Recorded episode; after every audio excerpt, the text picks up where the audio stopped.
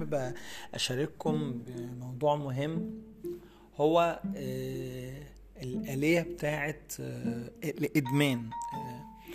آه، آلية الإدمان ديت مش بالضرورة المدمن يبقى هو مدمن على المخدرات أو على المواد المخدرة زي الحشيش والبودرة والأقراص الترامادول حاجات كده أمثلة كتير.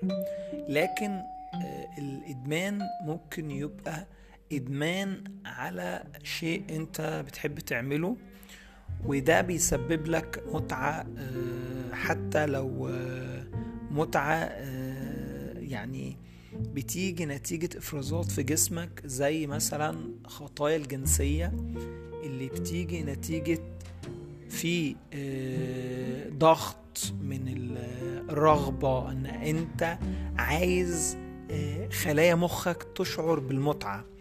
والمتعة دي آه، سببها مراكز في المخ وسببها إفرازات مادة اسمها الدوبامين.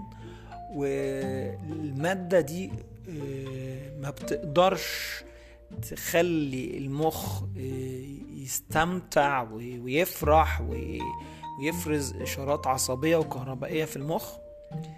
فكل مرة بتبقى عايزة تشتغل بطاقة أكبر ما بتقدرش. كل مرة كل مرة. فبتستنزف الإنسان في آه، صداع.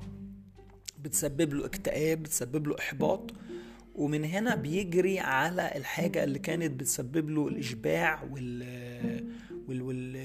والمخ يبدأ يفرز الإفرازات بتاعته.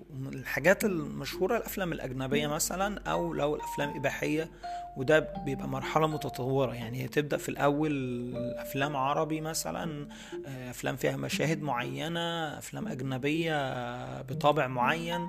بعد كده تتخصص شوية في الأفلام. بعد كده آه، تبدأ العزلة وتبدأ الخصوصية في اختيار أفلام آه، بتخليني أشعر وأتمتع زي ما أنا عايز. بس آه، آه، ده ده خطوة من الخطوات اللي لازم نعرفها إنه إنه ده نوع من أنواع الإدمان اللي محدش بيتكلم عنه بس إدمان زي إدمان المخدرات بالظبط.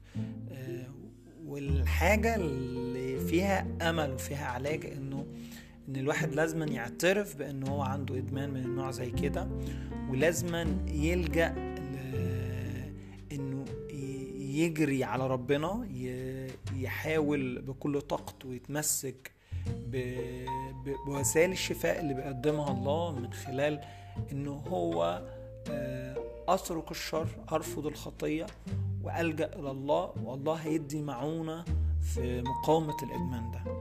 كان معاكم هاني ادي